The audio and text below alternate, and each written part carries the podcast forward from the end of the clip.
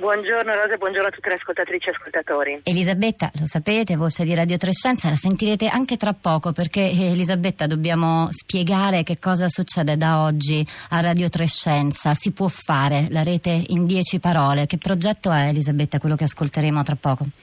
È un progetto che cerca di rispondere un po' a tutte le cose che i tuoi ospiti hanno appena eh, anche suggerito e, e, e detto, cioè eh, dieci puntate lezioni, diciamo così, eh, per ehm, familiarizzare con tutta una serie di operazioni che si possono fare in rete, appunto dall'uso dello smartphone, che è la, la prima puntata che sentiremo oggi all'interno di, di Radio Trescenza, a eh, sì, social network, però poi le traduzioni online, l'home banking e tutta una serie di altre operazioni.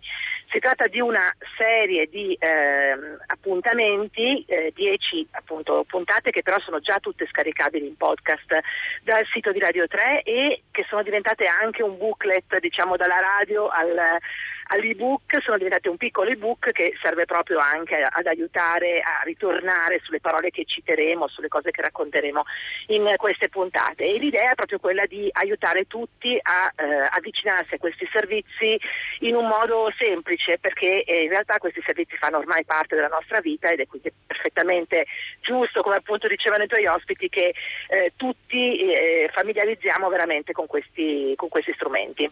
Il, anche l'ebook come come le puntate in podcast è già scaricabile sul sito Radio Trescenza, lo linkeremo anche sul nostro blog, la città di radio3.blog.rai.it. Elisabetta, ci sono degli sms, ne arriveranno anche a voi moltissimi in questi giorni. Eh, Luigi che scrive si vuole fare tutto quasi online, ma fate caso, sono rimaste procedure borboniche. Eh, poi eh, interessante questo messaggio di Enzo da Piacenza che scrive ciò che preoccupa è il nuovo analfabetismo ora digitale diffuso, credo in gran parte delle persone, come me peraltro. Chi sarà il nuovo maestro Manzi? Non certo Frassica, bene, chiude con una battuta Enzo. Elisabetta, sai che ci sono molte eh, resistenze, anche noi le riscontriamo spesso nelle, quando dedichiamo le nostre puntate a questi temi, c'è una certa resistenza all'uso, ancora anche all'uso eh, eh, de, degli sms, dei social network, delle, insomma di, di, molte cose che diamo eh, a volte assolutamente per scontate.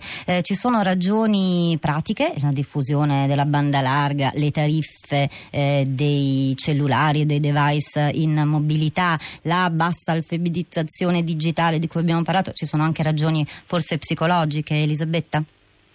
Sì, sicuramente ci sono anche ragioni di tipo psicologico, la resistenza a introdurre nuove pratiche diciamo, è, ha accompagnato tutto lo sviluppo della tecnologia. Quindi prima veniva citata il, l'esempio del bancomat, no? quando è stato introdotto il bancomat all'inizio eh, noi lo sappiamo che per anni le persone, molte persone hanno preferito continuare ad andare in banca a prelevare i soldi. Quindi è evidente che di fronte alla diffusione di una tecnologia nuova bisogna innanzitutto che questa tecnologia diventi parte delle nostre operazioni quotidiane e perché sia così così bisogna lavorare su tanti piani.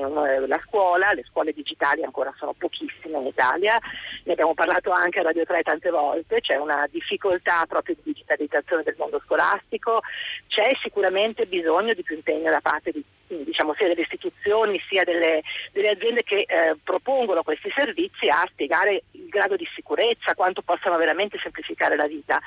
È una fase di passaggio sicuramente, e, però molti di questi servizi, anche di quelli di cui parliamo noi all'interno del ciclo si può fare, eh, ormai veramente ci aiutano a superare questo confine virtuale reale che in effetti non ha più senso, le nostre vite non sono più una vita virtuale, una vita reale, si diceva così 15-20 anni fa e oggi ormai è assolutamente integrato in realtà, mondo virtuale. In realtà mm. continuiamo a dirlo, continuiamo a dirlo certo. spesso e soprattutto tante volte anche a fare con Loredana Lipperini eh, nel rapporto con l'altro, eh, la, la, divisione dei rapporti eh, di, di, persona al bar o in piazza e i rapporti sui social network, anche quella si continua a considerare qualcosa di ehm, distante tra appunto reale e virtuale, invece anche questa forse è, è una categoria che dovremmo rivedere. Elisabetta, ti chiedo come ultima cosa, eh, con una certa rapidità, eh, Tra questi 12 punti che toccate con Si può fare in onda, lo ripeto, da, da oggi alle 11.30 al 12 agosto,